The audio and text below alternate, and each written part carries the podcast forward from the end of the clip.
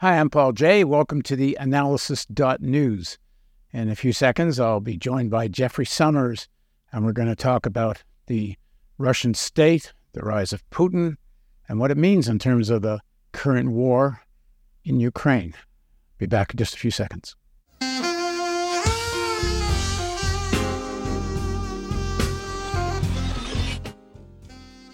As Israel continues its bombing of Gaza, Russia continues its attack on Ukraine. Uh, these wars have some things in common, but that's not what we're going to talk about today. Uh, we're going to talk about Ukraine, the uh, Russian invasion, and the rise of the state as led by Putin and, and what we make of it today. Now, joining us again to talk about this is Jeffrey Sommers. If you haven't watched my uh, previous interviews with Jeff, you really should because they help set this one up, and you'll find them in links just below. Um, Jeffrey Sommers is a professor of political economy and public policy at the University of Wisconsin Milwaukee, where he also serves as a senior fellow at the Institute of World Affairs.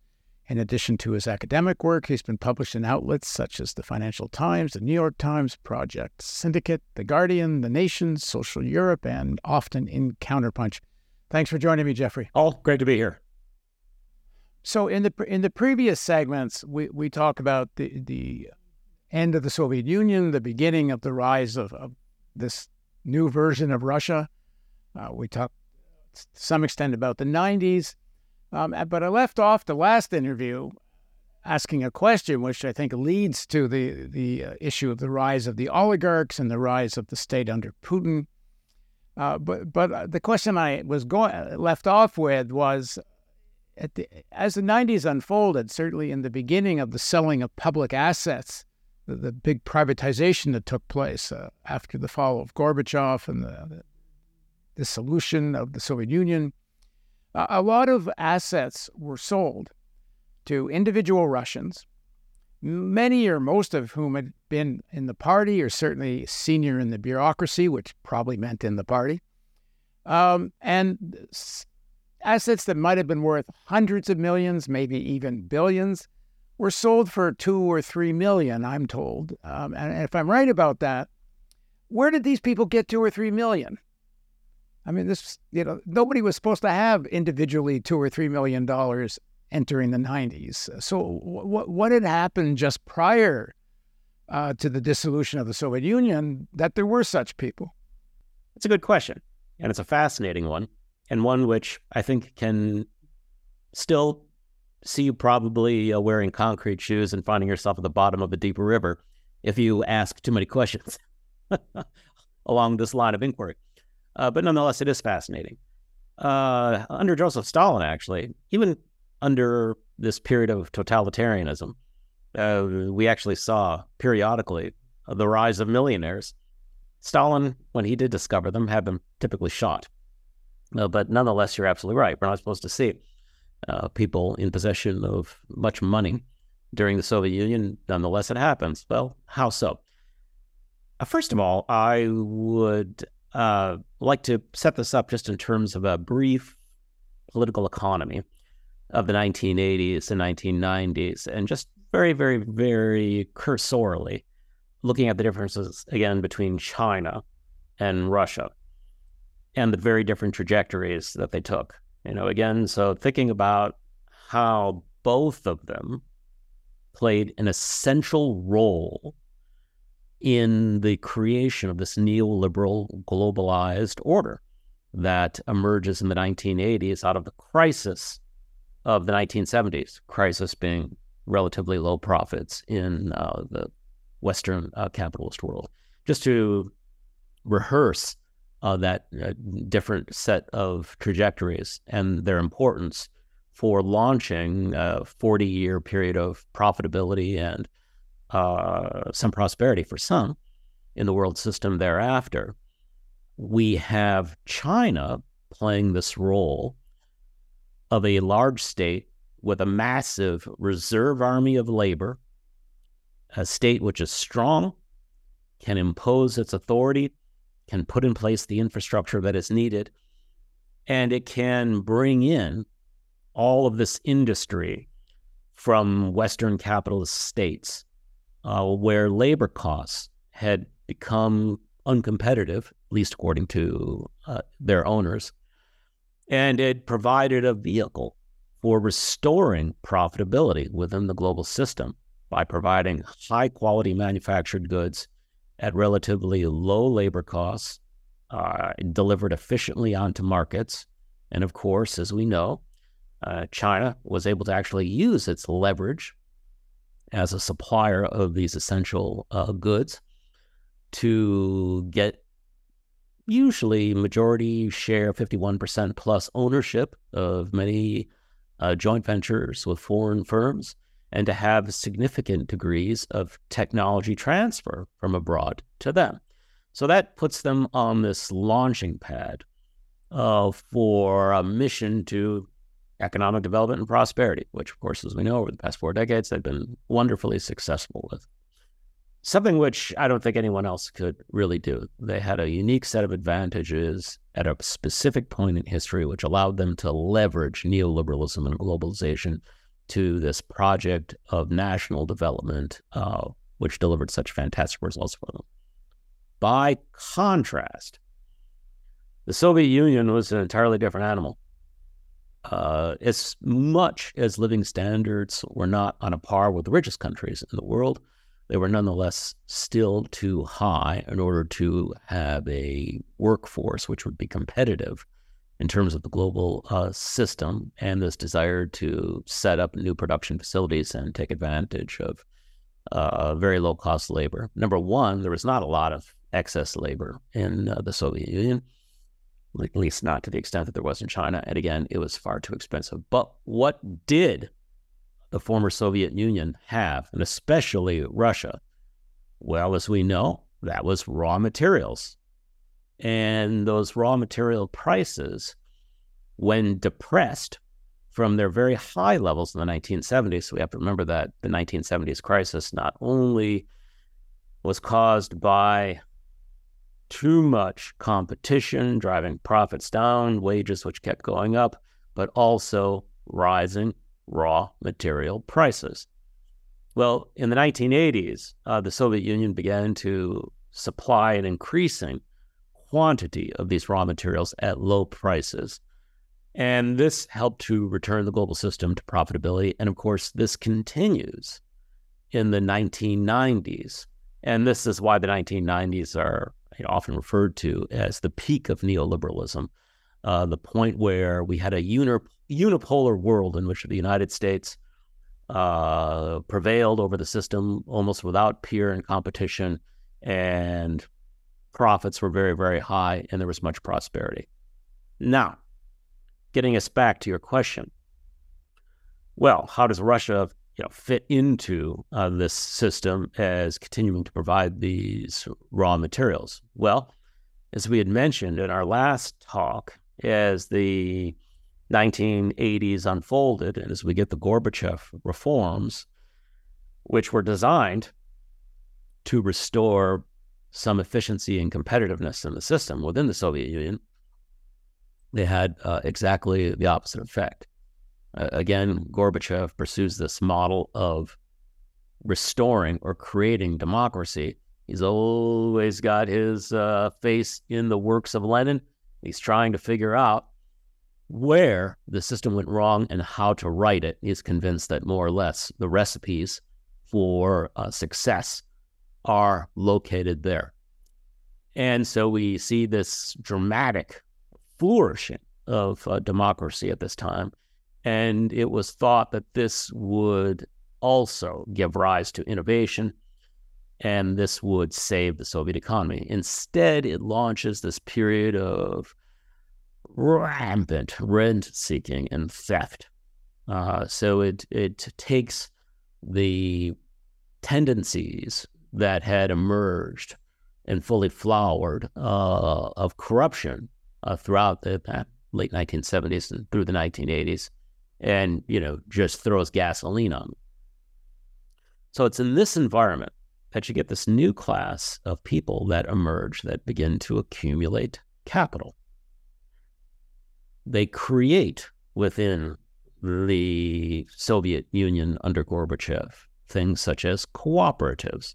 We discussed this a little bit last time, these economic cooperatives, which were uh, kind of like subdivisions, oftentimes, within existing uh, enterprises. And the idea that Gorbachev had was that there were probably all sorts of goods and services that existing Soviet enterprises could deliver if they just had more freedom of latitude in which to act. Uh, so what they essentially did was to say, "Hey, guys, look, if you got a factory that's producing, you know, so many metric tons of uh, steel rebar uh, for construction, if you can do something else with that steel as well and bring it onto market and sell it at whatever market price uh, it will command, you can you know keep those profits and and continue to find these new uh, un uh, heretofore discovered uh, areas of need in, in the economy. So that's how it was supposed to work. So to do this, uh, the Soviet authorities also began allowing the creation of banks uh, to provide some of the capital needs of these newly emerging uh, cooperatives. And the money that was provided oftentimes for investment and expansion into certain areas was backed up by the state, by the government. So, in a sense, this was a license to create money in the late Soviet Union and then to steal it if you chose. Now, how did you steal the money? Well, you had to turn it into a foreign hard currency and send it abroad. And we discussed this a little bit last time that it was the KGB uh, that was tasked with this job of showing some of these new managers of or you know, managers of existing state enterprises that were beginning to create uh, these cooperatives how you you dealt with international finance and and you know sometimes you you might need to buy electronics from abroad or you know whatever it was. And so you you, you needed to engage international uh, finance uh, in order to do this. And so the the KGB was the one area where the resident skills knowledge existed of how to work uh, the system of banks and especially offshore banks. And one has to remember that this was another element of overcoming the 1970s crisis of profitability, which was to begin avoiding tax, uh, um, um, you know, your your tax bills. And so, you know, we see this really big explosion, especially in London, of the uh, offshore banking industry, which again goes all the way back to the 1950s in terms of the euro dollar market and the need to deal with the intricacies of uh, rebuilding, you know, Europe uh, after World War II, and you know Europe has all these countries, and uh, you can't have all these multinational companies getting taxed every time they cross a border. So everyone kind of does a wink and a nod uh, to tax avoidance every time you know you cross the border. And that was more or less, I, I think, legitimate. But they create in that process in the 1950s the offshore banking uh, structures, which in the 1970s and the 1980s will be used for a much larger scale tax evasion and for all sorts of uh, dubious activities. So the um, the the KGB provides this skill set to this emergent class of managers and entrepreneurs. Uh, uh, they they weren't always the new owners of these uh, uh enterprises in the Yeltsin years. They did not always come uh, from within these enterprises. Some did, of the type that I just referenced, uh, but others were, you know, uh, figures in the Komsomol. So, in other words, energetic young uh, um, members of the Communist Party. They had a really great uh, uh, Soviet Union wide network. They, you know, were engaged in all these conferences all the time. They knew each other, and so they could use that same network for all sorts of of, uh, practices, uh, corrupt and otherwise, and they did. Uh, and then there were also you know, some academics of talent, often coming out of physics, uh, which today still produces along with philosophy. They have the two highest sets of standardized test scores for aspiring new students. So, you know, P and P, physics and philosophy, produces a lot of smart people. Some of them, you know, find their way into these activities as well. Some of them do things really, really simple, like selling flowers, of which in the Soviet Union, that was a really big deal. You know, you you you were always bringing flowers for some occasion, you know, names day. You know, I mean, well, the same thing happened in the U.S. A lot of people that studied physics wound up either in big tech or on Wall Street. Wall Street, right? Exactly. Yeah, Wall Street and tech. That's exactly right. So you know, there there were you know people who started off young, energetic, small, and from these rather humble beginnings, I mean, just through a lot of hustle, uh, ended up acquiring quite a bit of money that way as well. Not enough money to buy you know, a state nickel company or something like this. You know, it would be worth a massive sum of money. But they, this is where we started to see some of the initial capital accumulation. So what I'm trying to lay out are the various ways in which this initial capital capital accumulation started. So it was with these uh, commercial banks that were set up, as I was explaining before. It was with these uh, uh, uh guys that got into these uh, entrepreneurial activities simple as you know again selling flowers and honey at markets and next thing you know their operations uh, go big and you know they're they're starting to operate across the entire width and breadth of the Soviet Union and then I think I might have even have mentioned the case of Latvia last time which became uh, really the hub of offshore banking activity for the post-Soviet uh, oligarchs that were looking to get their money then to places like New York and London. And of course, thinking about political economy and overcoming that uh, crisis uh, from the 1970s and maintaining profitability. In the 1990s, something like a full $250 billion comes out of Russia and ends up in the equity markets of New York alone. So that really boosts asset prices. And then, of course, you know, in London, we have the you know purchase of all this real estate and all this. Now, in the case of uh, uh, uh, a place like you know Latvia, just to give a concrete example of of how this initial capital accumulation could work, you know, we we had, as I think I mentioned before, this bank called Parex, uh, which would go on to become the biggest uh, bank in Latvia in the 1990s up until the financial crash of 2008 wiped it out. But you had two enterprise and Komsomol members, young communists, and uh, they get their humble start by, again, just filling duffel bags full of rubles and taking the train and going between Riga, St. Petersburg, and Moscow. And what they discover is that on the street markets, there's different, it's ever so slight, but there's this arbitrage, different levels at which they can exchange this currency uh, for others. And, and that's how they get their start. And then I, I think, as I indicated before, these guys then start the first official, they get the first official approval for a currency exchange within the Soviet Union in 1990. So they become then the clearinghouse for these cooperatives and some of these state managers who are running some of these cooperatives. Throughout the entire Soviet Union, the money's flowing into Riga. Uh, and, and, you know, again, as I, I think I mentioned last time, I mean, they were not very uh, subtle. I mean, Parex used to have a, a, a sign on the front of its bank. Now, this would have been in the early 1990s after they then established a bank in addition to their Soviet era currency exchange. But when they just, uh, you know, create this bank, they have a, uh, this sign that says, "We take all currencies. We ask no questions."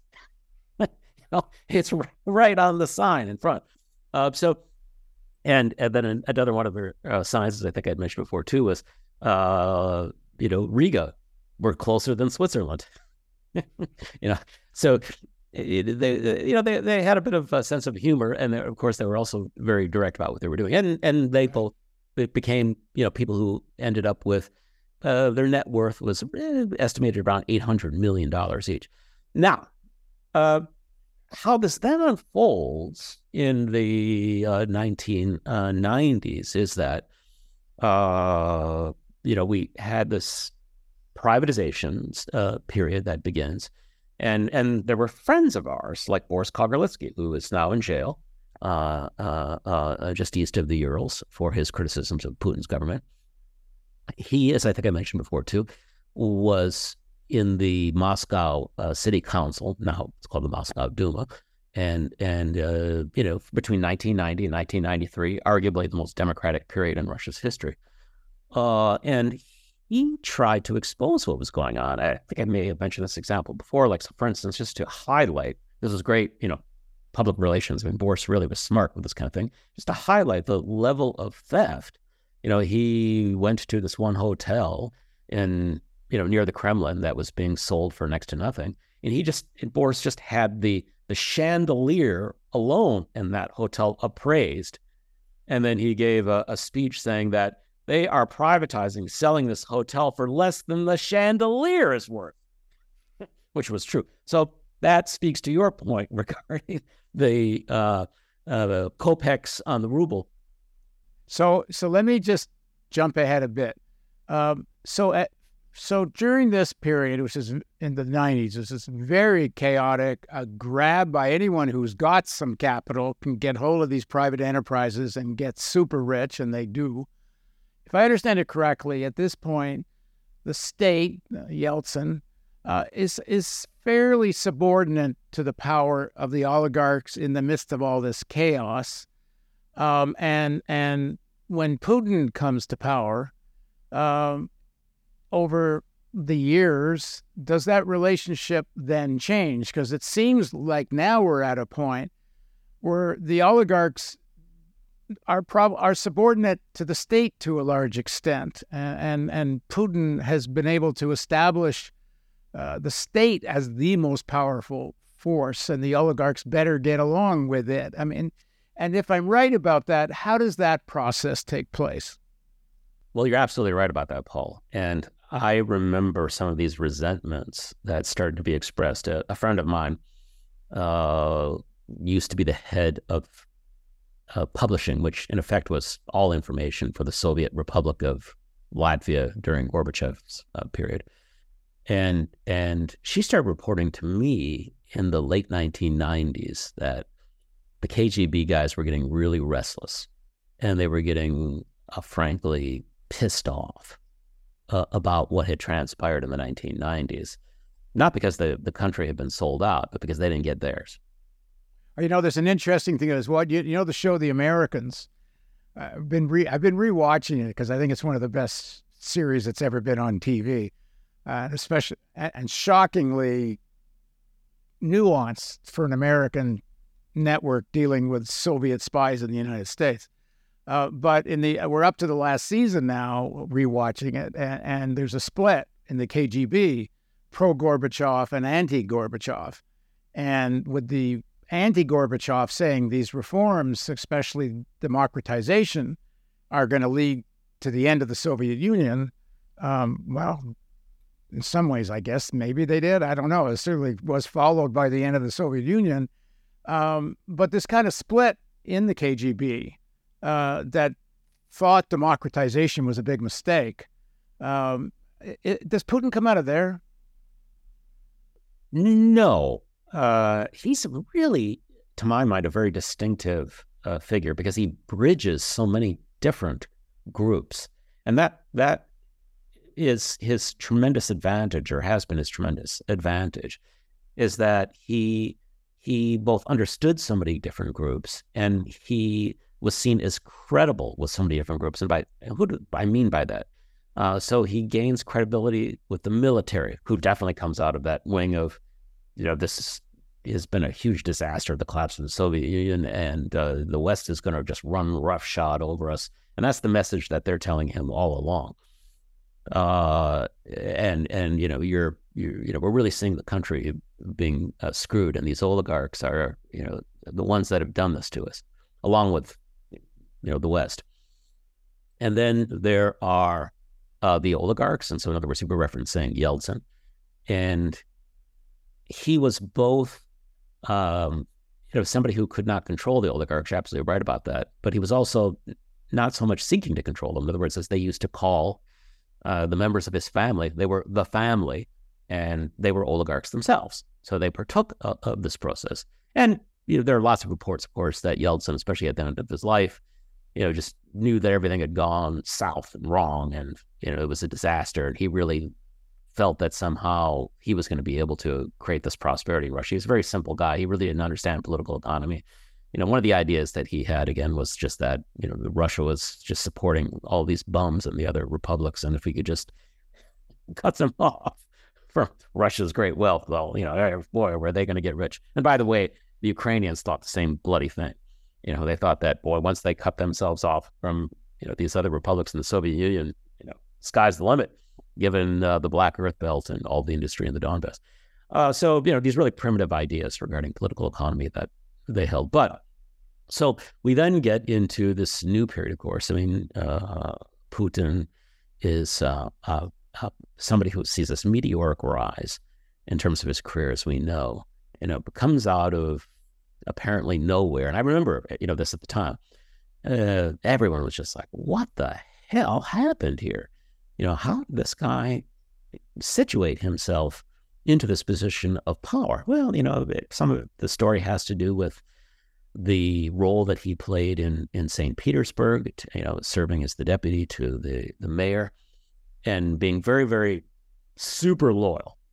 And Yeltsin picked up on that. That you know, this was a guy you could trust completely. That to him, loyalty was everything, and that he would protect you against principle or anything else. So that made him uh, very attractive in, in many ways, and just competence. You know, we whatever one thinks about Putin, he is not a stupid man. And he gives these Fidel Castro like uh, long orations on you know any and all topics about the Soviet economy, or rather the Russian economy, with great detail and precision. I mean, it's actually pretty impressive.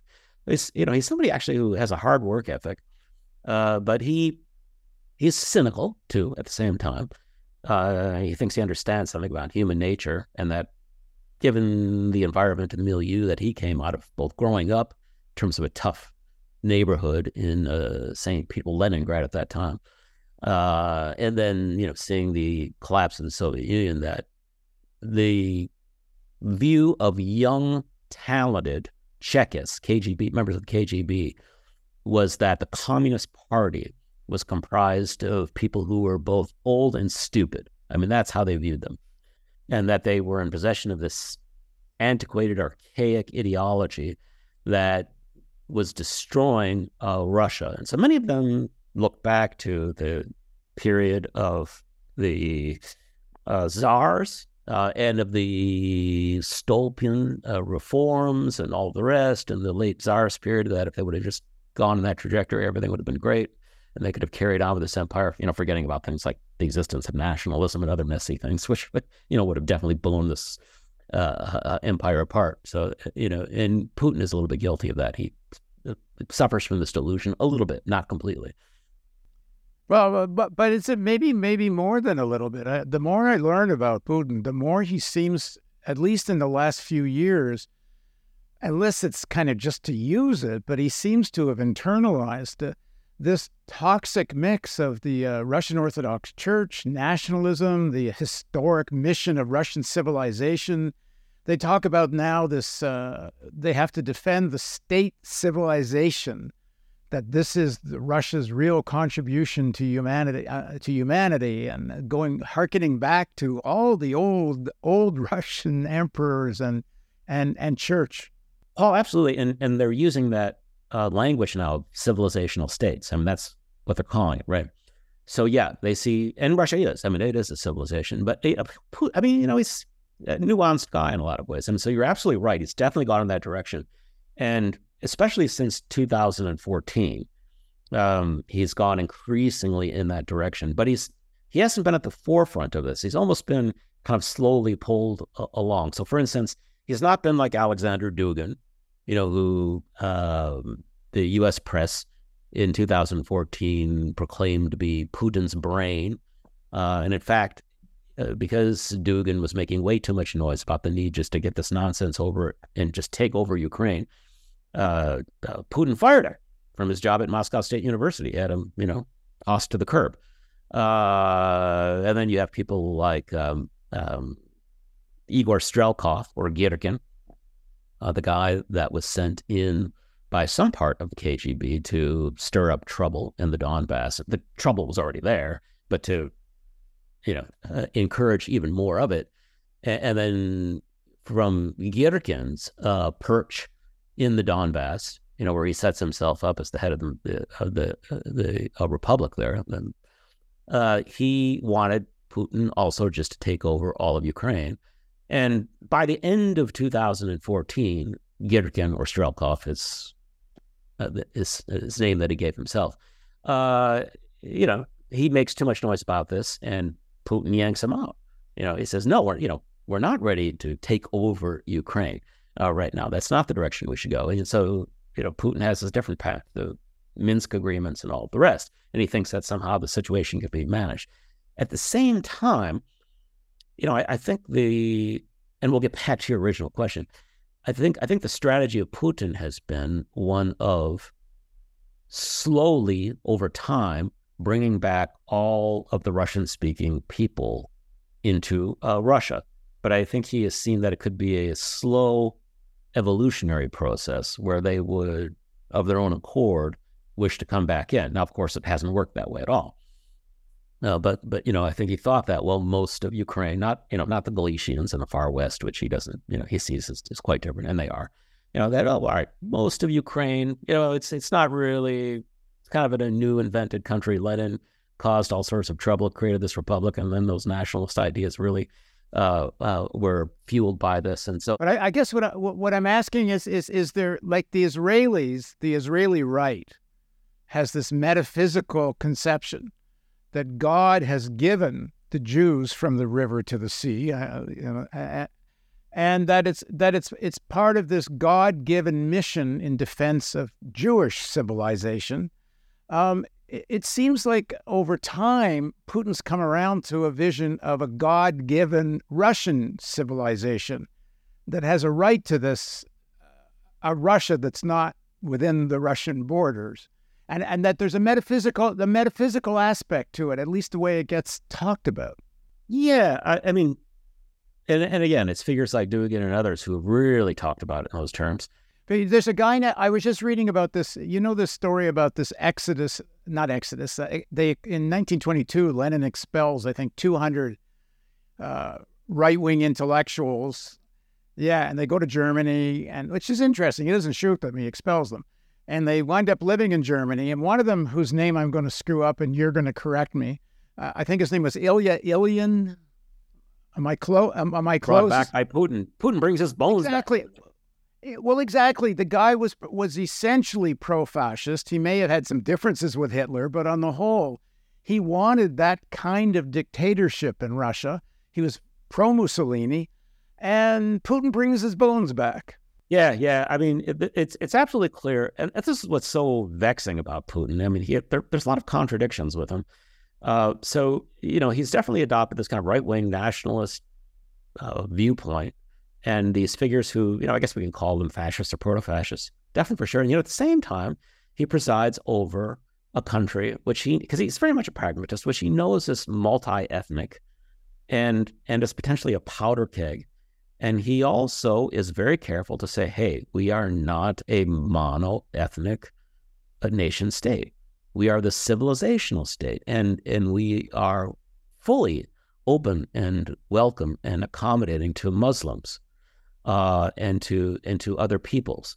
You know, so you know one of the things that the Soviets did, of course, was they created both republics and then they created all of these um, autonomous regions. And so, you know, there are a dizzying number of ethnic groups within Russia. And so, you know, he, he wants to be careful not to uh, stir that pot. And, and he is careful not to do it. Um, but he also, you know, he's been saying things really during his entire uh, tenure in power, if, he, if one actually listens to him. He also understands that the Soviet Union, from his perspective, expanded too much.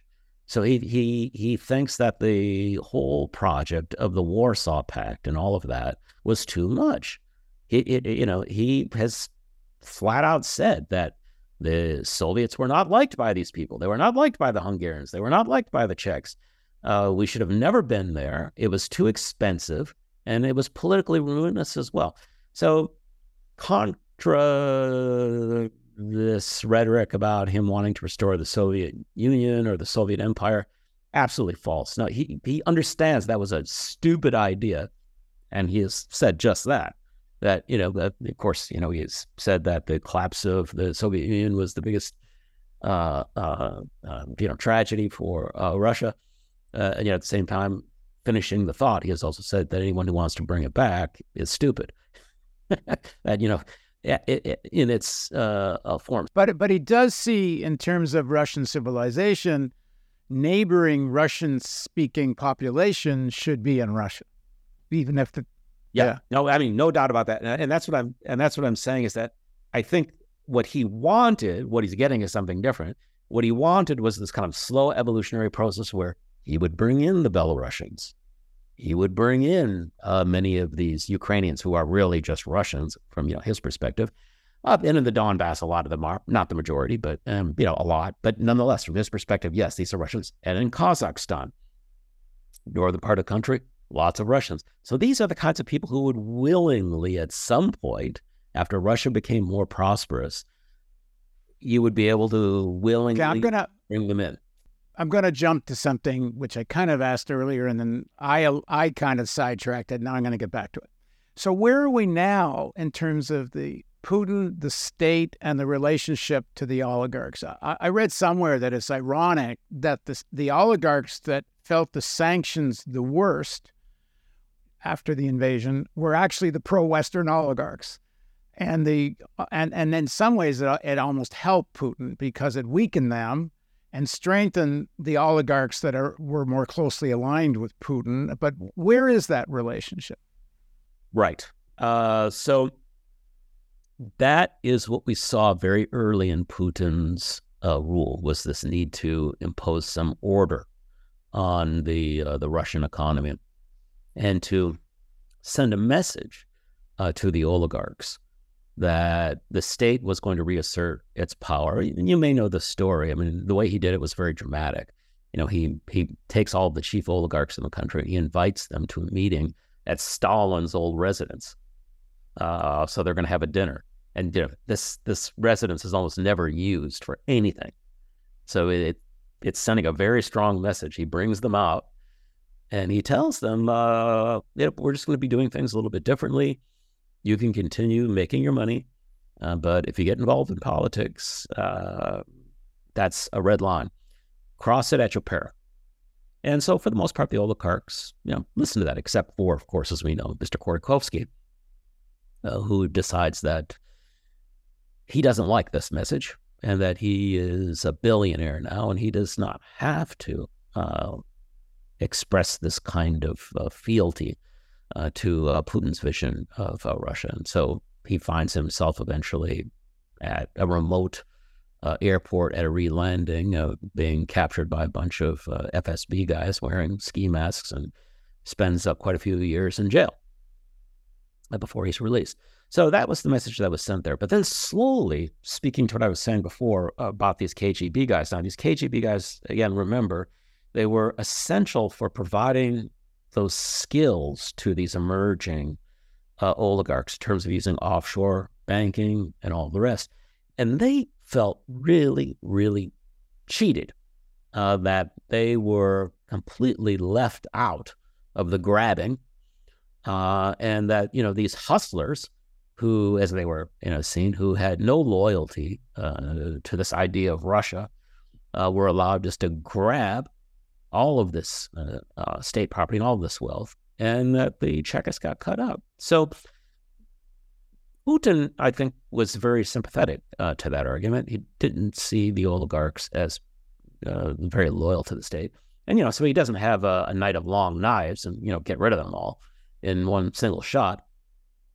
Uh, but you know, he puts them on notice that either you become loyal uh, or else. And so over time, whenever they find an opportunity to, you know, move someone out, one of these oligarchs, uh, especially ones that express any kind of independence, they will. And then they will replace them with one of these Siloviki, these old uh, FSB guys. Now, you know, FSB, they used to be KGB.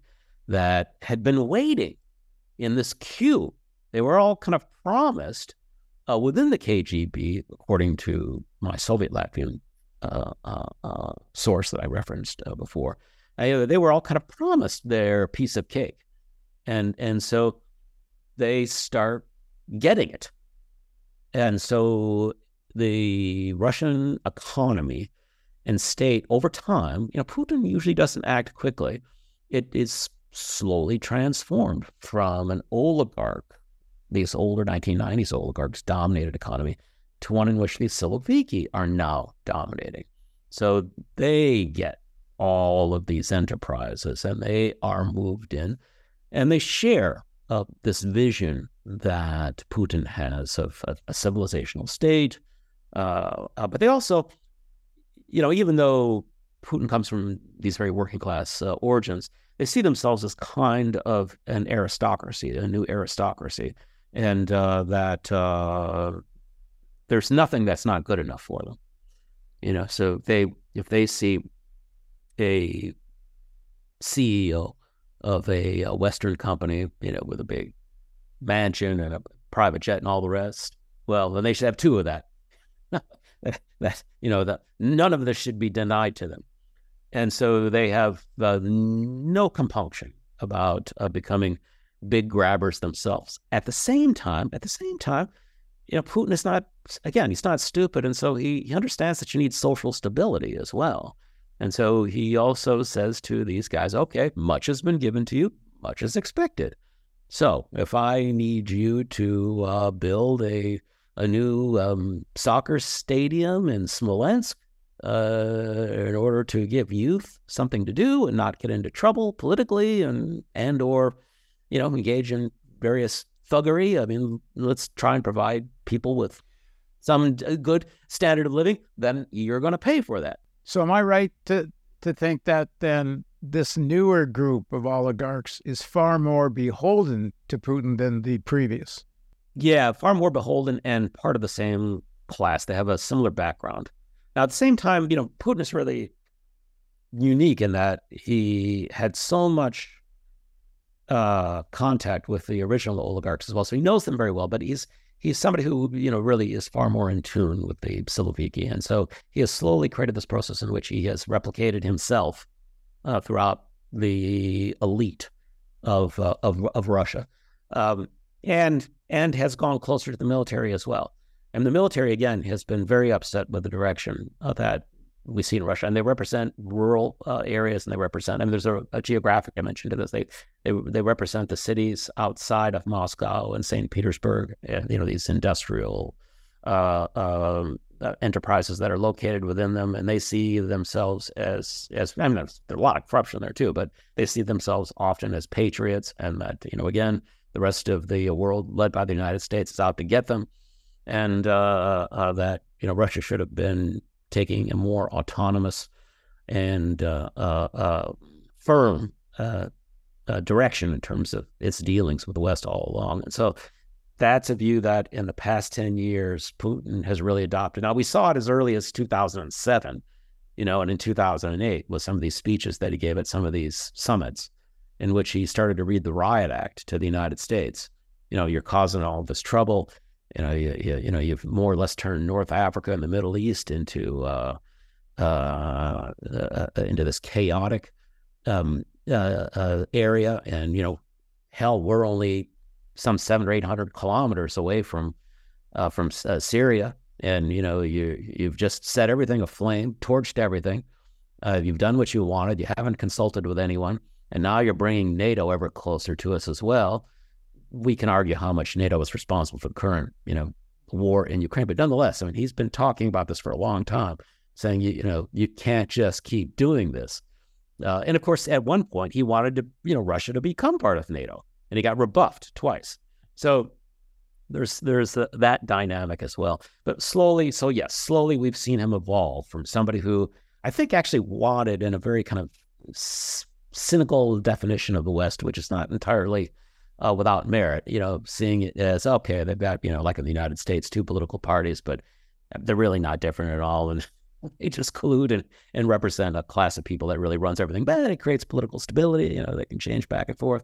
I think he was playing around with that a little bit when he allowed Medvedev to uh, be uh, president, and then decided, yeah, that's not going to work too well because now too many people are beginning to line up with him. And now we only have a few minutes left, and clearly we could go on a long time, and we should. We'll have to do some more segments. But let me just jump to one thing.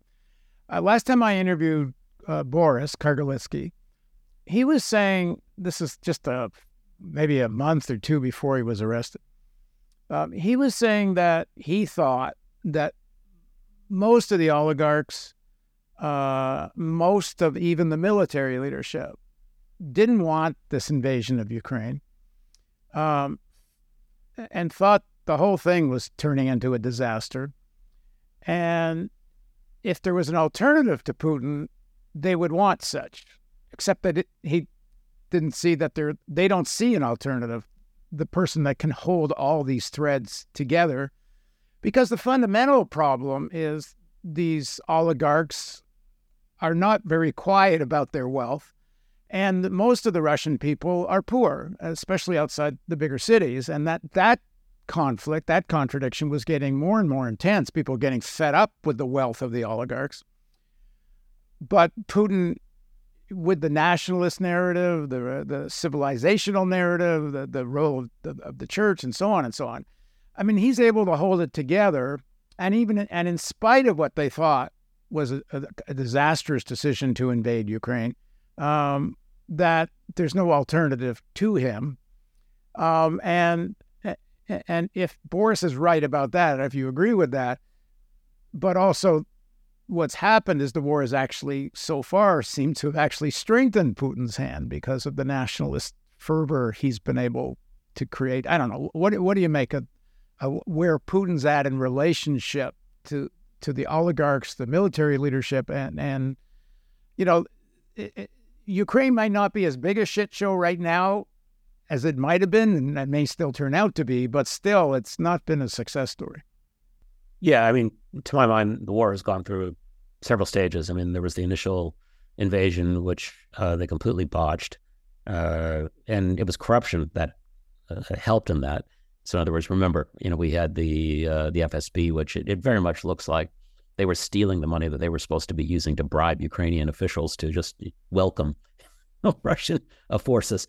Uh, and then, of course, you know, the head of the uh, the FSB was you know put in uh, some detention for quite some time, and then was eventually released. But you know, and then we also have that meeting in which you know Putin is trying to show that there's this consensus for the invasion, right? So at the outset, he brings all those officials in, and it's clear he completely catches the head of the FSB off guard with all this, who ex- who almost is trying to express that. Well, I don't, I'm not exactly sure about this, and we saw how sharp Putin was in his rhetoric. It's a, it's an astounding moment. It's like he's he's rebuking a high school student. Yeah, oh no, exactly right, right, right. It was really quite incredible. So it's clear that this was a decision made by a very small group of people, and so it did not include many, even very highly placed officials within uh, uh, the Russian state, or you know, even with the oligarchs. So yeah, I, I think many of the oligarchs, of course, are they haven't been completely remade in terms of the Siloviki. So there are a lot of them that are just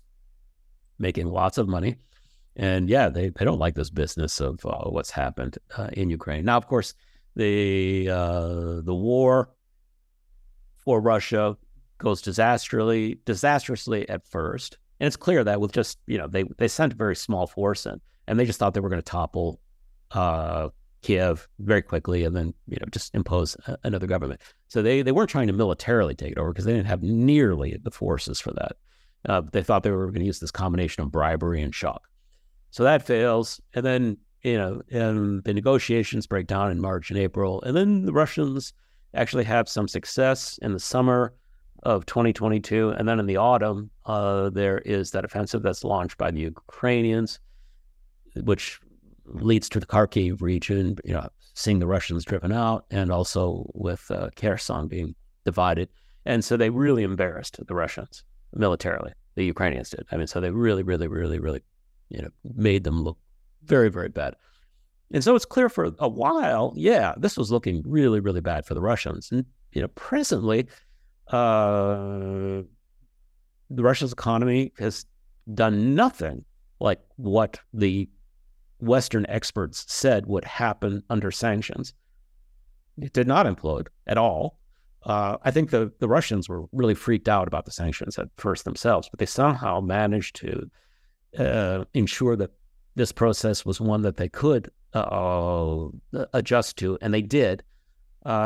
They, this counteroffensive of the Ukrainians has gone nowhere. Well, just on that, thanks to China and to some extent India. Yeah, yeah, yeah, and and uh, but at the same time, it's not at all clear that Russia is going to be able to begin a new offensive either. I mean, so they have been uh, launching this you know, one attack in the uh, in the northeast, and they just lost a hell of a lot of armor.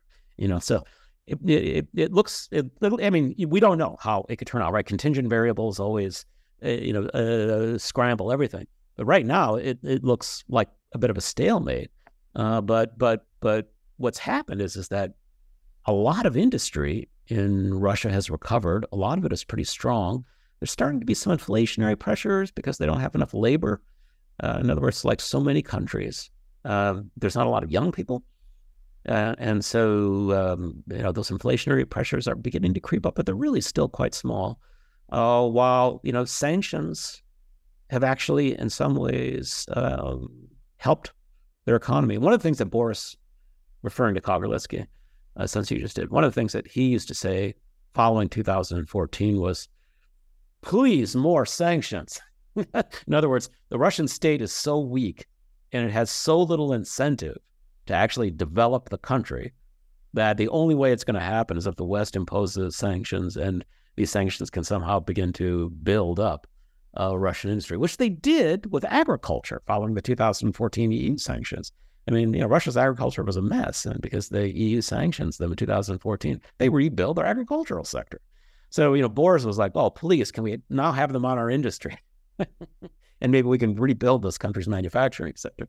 So, uh, this appears to be a crisis that, at least right now, Putin has survived.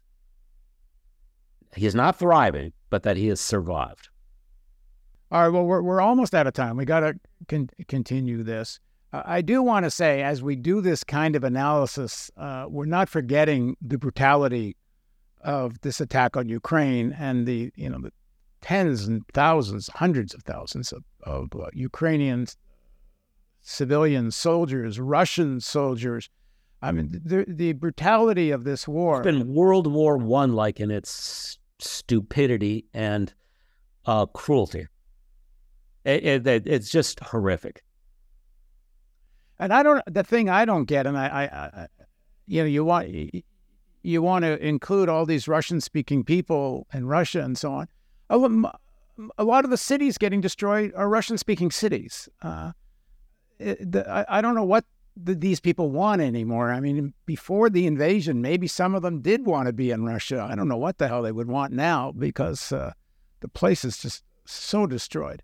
Anyway, that's a very good question. What would polling reveal today? It might be quite different than well, well.